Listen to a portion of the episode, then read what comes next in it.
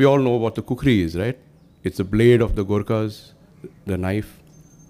And I read that it was with a kukri that when his leg was severely and critically injured, that the major used to had to use to amputate it himself because there was no morphine and there were no drugs, anesthetics at that time, and he bravely went on ahead with that. And there's just two lines that uh, come to me when I read of him. It's from William Ernest Henley's Invictus. I am the master of my fate. I am the captain of my soul. Our first keynote speaker for today, Major General Ian Cardozo. Abhijit Banerjee, Nobel laureate, distinguished dignitaries on the stage, distinguished dignitaries in the audience, ladies and gentlemen. It is a delight to be back in Goa after so many years and to be given the privilege of delivering this keynote address. I must confess that this is the first keynote address that I'm giving, and I hope I will come up to your expectations. Commenting on what the earlier speakers said, uh, we in the army do not have much time for people who write. And I always wanted to write, but they looked down upon us as paper tigers. And so I had to start writing only after I retired. But it has been wonderful, a wonderful world to write about. There's so much to write about and so little time. I wondered as to what I should say at this keynote address. It sounds so very serious, and I'm not a very serious person. And then I was told, you could talk about the Goa that you knew over 80 years ago. That's nearly a century ago. And I said, okay. That being so, I thought I should share with you my experiences of Goa of nearly a century ago. In those years, it was in the summer holidays that we, Bombay Goenkars, used to come to Goa every April and May. In fact, not only the Bombay Goenkars, but Goenkars from all over the world used to focus on coming and spending time in their ancestral homes. It was a royal homecoming. We who had settled in Bombay used to travel by ship, and it was our preference to travel on the San Anton. It was called an arg boat, a fire boat, And we used to get on board and stake our place on the deck with our dharis, and out would come the guitars and the mandolins and the smuggled booze. And the trip from Bombay to Goa used to be a song fest all the way till we finally went to sleep with the noise of the ship's engines giving us a lullaby. There was no bridge on the Mandovi at that time, and we used to travel to Betim with, uh, on a gasoline uh, a ferry run on gasoline. And when we reached the other side, we were put into a, a taxi called a Kamiao. And then we reached Kanduli, my hometown. We had a wonderful villa there, and our house was called Motokuris. It was in the boundaries of Bamanwado and Dando. I understand that a big hotel has come up there now, and I feel very sad to know that our house doesn't exist anymore. In the Goa of those days, there was no electricity, so no lights, no fans or refrigerators. For lights, we used lanterns and what was those days called pontis, improvised lamps. Being very close to the sea, The breeze from the sea kept us cool, and a line of storerooms at the back of the house had earthen pots hanging from the rafters, which had khara, para, pickles, and on the floor coconuts and firewood, for in those days our food was cooked on wood fires. The kitchen was our favorite room. It used to be filled with the beautiful aroma of Marianne's beautiful cooking. Marianne was our caretaker. And before we arrived, she would make sure that there were cakes of mangad and bibik waiting for us and pickles of every sort. Food was cooked on chullas that were fed with wood, which were basically dry fronds of coconut trees that grew around our house. Part of the kitchen housed the bathroom. Now the bathroom was just a wall with a small square window and at the side there was a huge metal container called a barn and there used to be a girl to put in the corso in the barn and hand it over to us through the aperture and we used to have a hot bath. And I understand that Goans all over the world, irrespective of the weather, are used to having hot baths. We had our own well, part of which was in the kitchen and part of which was outside so that others could use it also. Dinner was had in the kitchen, but before that, Dad would give us a small glass filled with kajel, with sugar and hot water. Dinner was followed by rosary in Konkani, along with Marianne and the servants. And I still remember the sonorous cadence of the Our Father and the Hail Mary in Konkani, which had us nodding off to sleep. Early next morning, we would don our swimming costumes and run out of the back door onto the beach to play on its gleaming white sands. At one end of the beach, Kanduli, was Sinkeri Hill, Fort Agwad, and the lighthouse. And at the bottom of Sinkeri, was a lovely warm spring where we used to bathe. The other side of Kanduli stretched to Calangute and Baga. The beach was empty, except for us and the fishermen who used to cast their nets in a unique way, and it was so exciting to see the fish jumping in those nets. Often, the waves would throw lines of sardines onto the shore, and all we had to do was run along and pick them up before the next wave took them back into the sea. Fish was so plentiful that we used to use it as manure. On return from the beach, we used to wash away the sand at the well before having a hot bath. Food in Goa was outstanding, but breakfast was a bit of a disaster. We were forced to eat pears, kanji, and which we didn't like, but was told is good for you, so you have it. Goa those days was duty free. Scotch whiskey, Madeira brandy was just six rupees a bottle, and everything was dirt cheap. In fact, I remember seeing Mercs, that is Mercedes Benzes, being used as taxis in Panjim and Margao. I could go on and on, but that would be at the risk of boring you.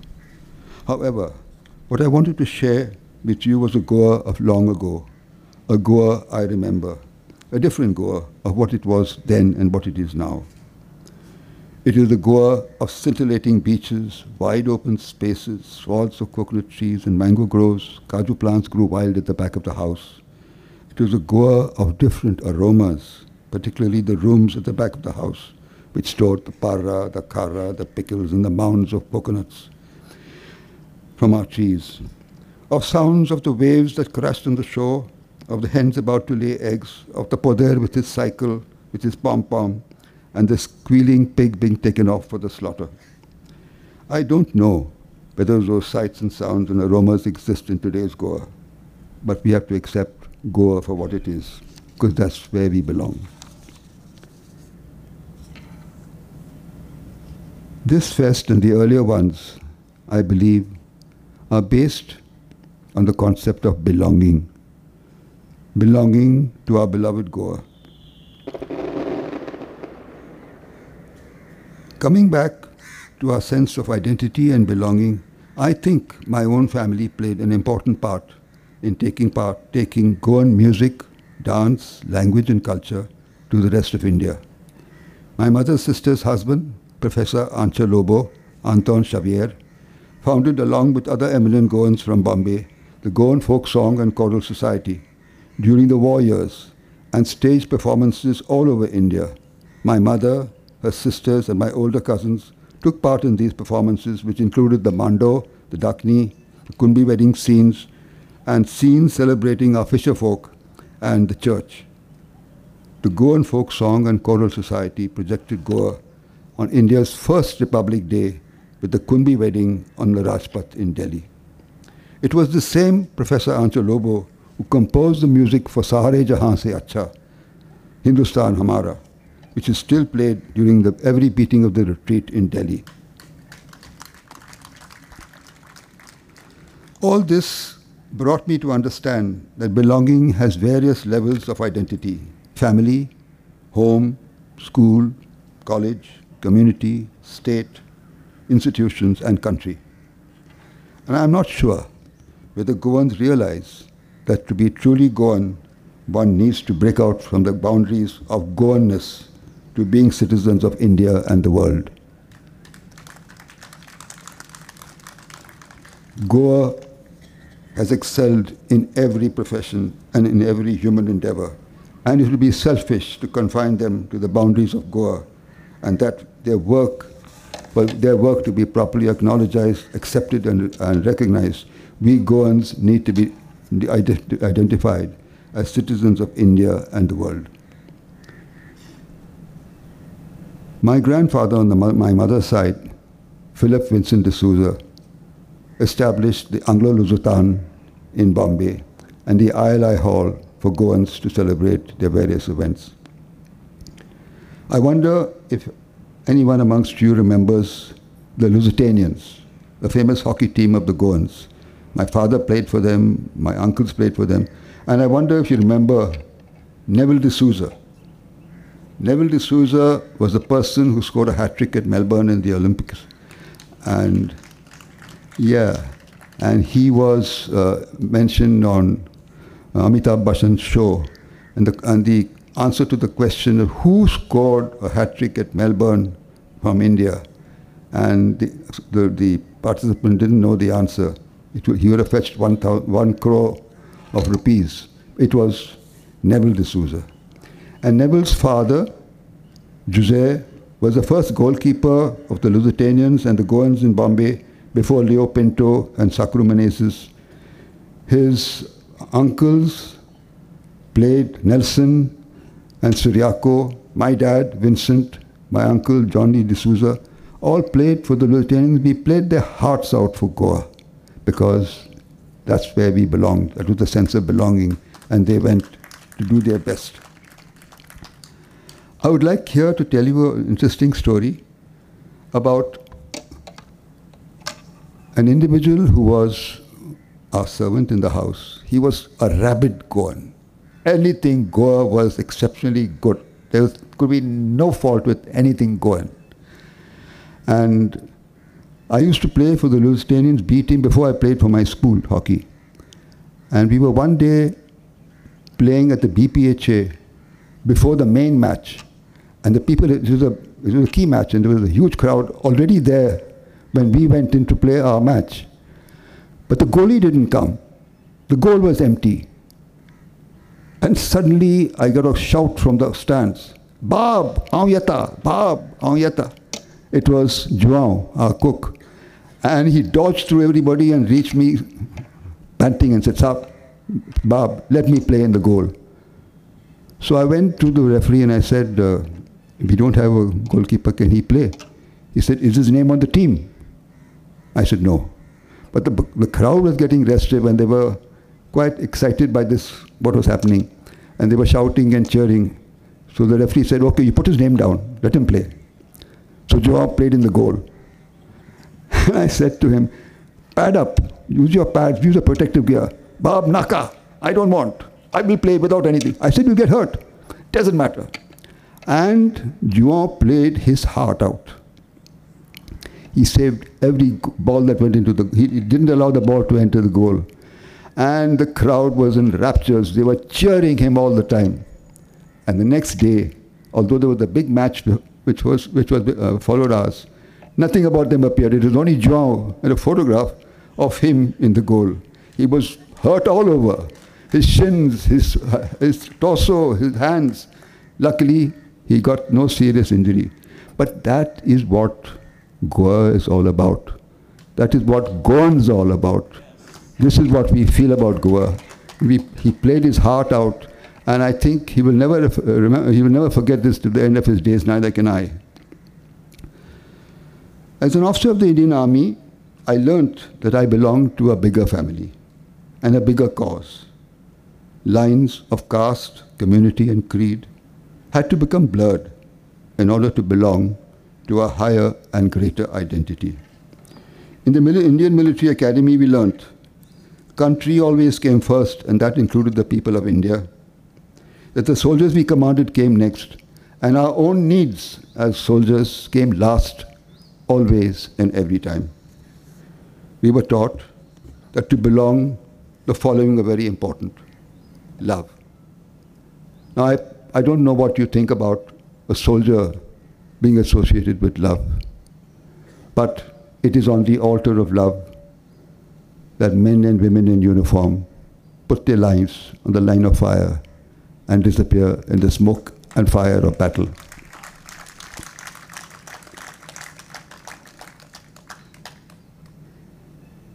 love for the country, love for the people of India, love for our soldiers, love for the regiment, and love for the way of life which has no equal. The next important value that we learned was honor.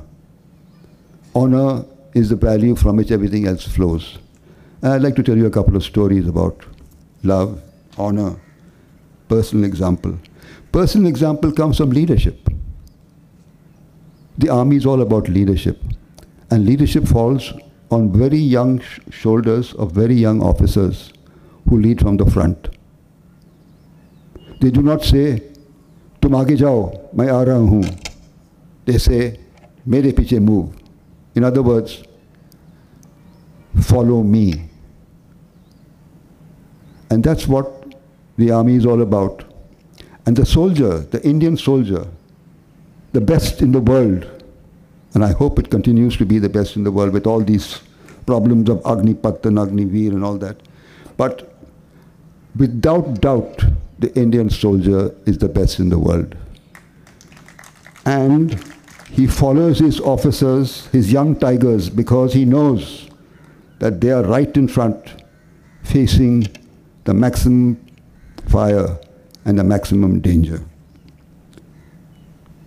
My own battalion, the 4th Battalion, the 5th Gurkha Rifles, entered the war in 1971 with 18 officers. Only seven survived in a 13 day war. Four got killed, seven got badly wounded, only seven survived. That is the price that we have to pay for the service and security of our country duty and commitment, sacrifice. I would like to illustrate this by a couple of stories. And one of them is the Battle of Dograi.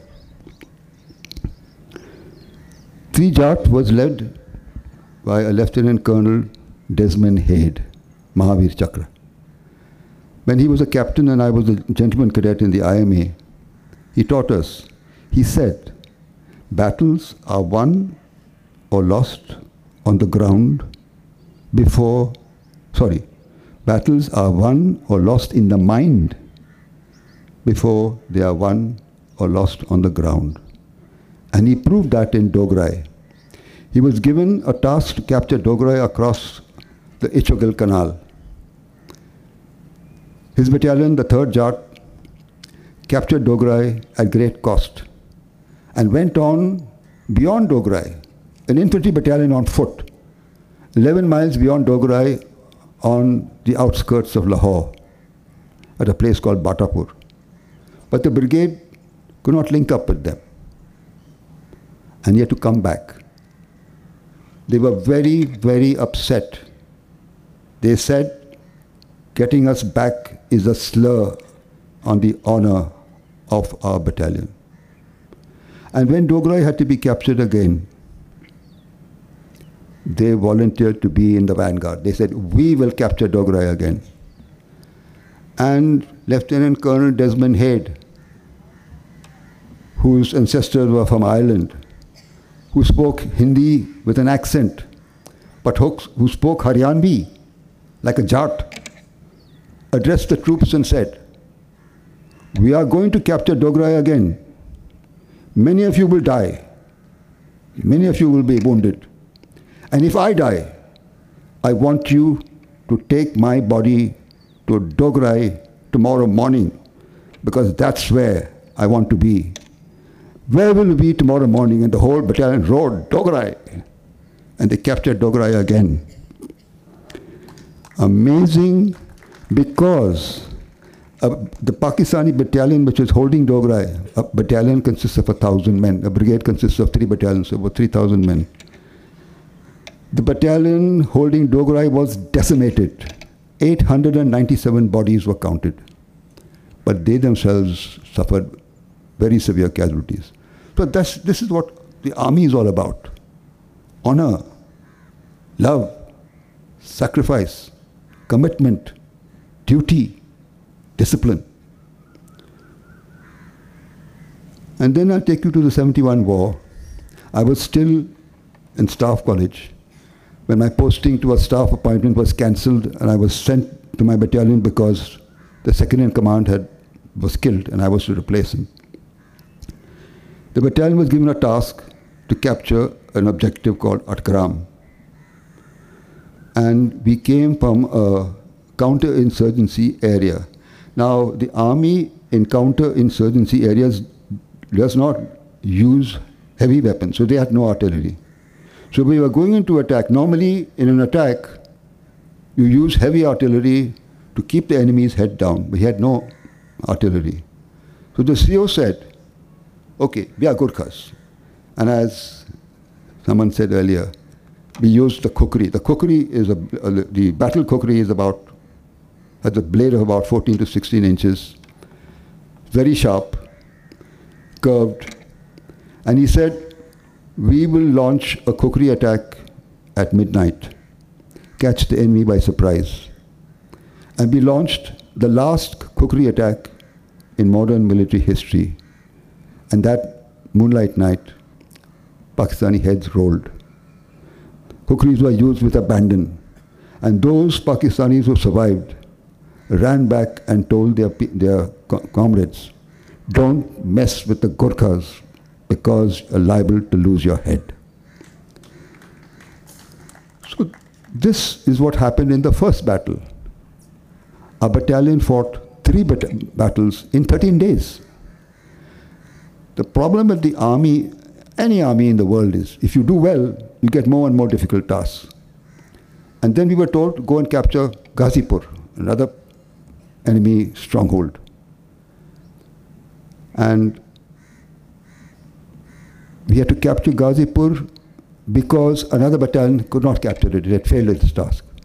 And the corps commander, General Sagat Singh, one of the finest strategic commanders of the world, said, send in the Gurkhas. I know they will do the job. And we captured Ghazipur, but at a great cost. So uh, by this time, we had lost three officers killed, four officers wounded, but we captured Ghazipur. And now the CO thought, okay, I think I need to reorganize the battalion. So many people have been killed, officers have been killed. And he asked for four days rest so that he could reorganize the battalion and put people in the right place. And he was hardly settling down, and the battalion, the men were going to get their first hot meal in about seven days, when the corps commander heard, mistakenly, that the brigade, that is three battalions, the brigade, Pakistani brigade, holding Sylhet, had moved for the defense of Dhaka. And he said, Sylhet is empty. I want them to be, to be captured immediately. Send in the Gurkhas. So the CEO said, Is this the only battalion in the corps? Why can't somebody else be given this task? No. Only you can do it. And so, to cut a long story short, we launched India's first heliborne attack. And we were promised that we would be reinforced within 48 hours. That never happened. The CO po- possibly knew that this reinforcement would not happen. So he talked to the JCOs and the men and he said, uh, I don't think we can be reinforced. So instead of carrying food and water, we will and and uh, bedding, we will carry more ammunition and grenades. And the men readily agreed, and that's what stood us in good stead. The battalion fought for nine days and nine nights. I was with them at that time. I was the second in command. Without food, without water, with less ammunition. What we didn't know that the brigade had not left Sylhet. It was still there. So it was a ratio of 1 is to 6. What made things worse is another brigade had reinforced Sylhet. So now there were two brigades and the, and the Sylhet garrison, which meant there were now nearly 8,000 troops, and our strength was 384. But we fought them till the end.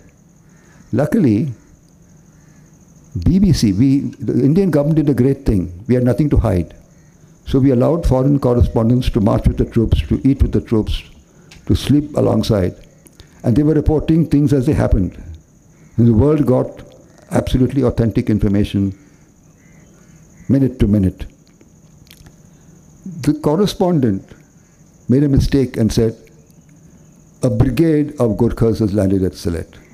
We were uh, not even half a battalion. So we pretended to be a brigade. And to cut a long story short, the bluff worked. Finally, on the, on the 10th, 10th day, two officers from Pakistan came with white flags. And the CO said, tell them to stop, not to come any closer, because he was worried they'd come to know how, how, how little we were on the ground. And he said, we want to surrender. The CO said, I have no orders to accept your surrender. Go back and continue the fight. Then they said, can we speak to the brigade commander? Then we knew that our bluff had worked. So we said, come back tomorrow at the same time. We'll talk to the brigade commander. So the brigade commander came the next day in a helicopter and the Pakistani said, Who has come in this helicopter? He said, I have. But you're the brigade commander. Aren't you here? He said, No. Where are you? I'm 100 miles away. Then what is here? Only a battalion. And that too, half a battalion. They couldn't believe what was being told to them. And we got the biggest shock of our lives because three brigadiers, two full colonels, 170 officers, 290 JCOs, 8,000 men surrendered to us. We were just 352. So this is what belonging is all about. Eunice D'Souza has made belonging a part of our heritage as the goal Goa Litfest. And belonging, we need to take belonging to a different, different level. We have great Goans doing great things for India. Can we be selfish and keep them within the limits and boundaries of Goa, or can they go and and their names and their achievements to be become known worldwide? To typ- typify what I've just said, I'd like to give you a few quotes about the army. No one understands the value of life unless you have lived in the shadow of death. This is what the army is all about. Battles are won in the mind, lost or won in the mind before they are lost on the ground. This applies to all of us, to every walk of life. Helen Keller, life is an adventure or it is nothing. And Abraham Lincoln, who said, do not count the years in your life, instead, consider the life in your years. Belief in God is very important. The Indian Army is very spiritual. We believe, we, we respect all religions. We respect unity in diversity. We have in mixed units, we have Gurdwara, Girijar, the uh, temple, mandir, all co-located or in one place altogether. I, as a Christian, go to the mandir on Sunday because it's a parade. It's the men of, religion of my men. And then I go to my church because that is my religion and that's where I belong. And belief in God is important for the soldier because when he launches his attack with a war cry on his lips, he has God in his heart. And all of us need to have God in our hearts because, and our prayers, because we need India to be what it was all these years and in the future also. Unity and diversity is important. That we must never forget. Thank you, ladies and gentlemen.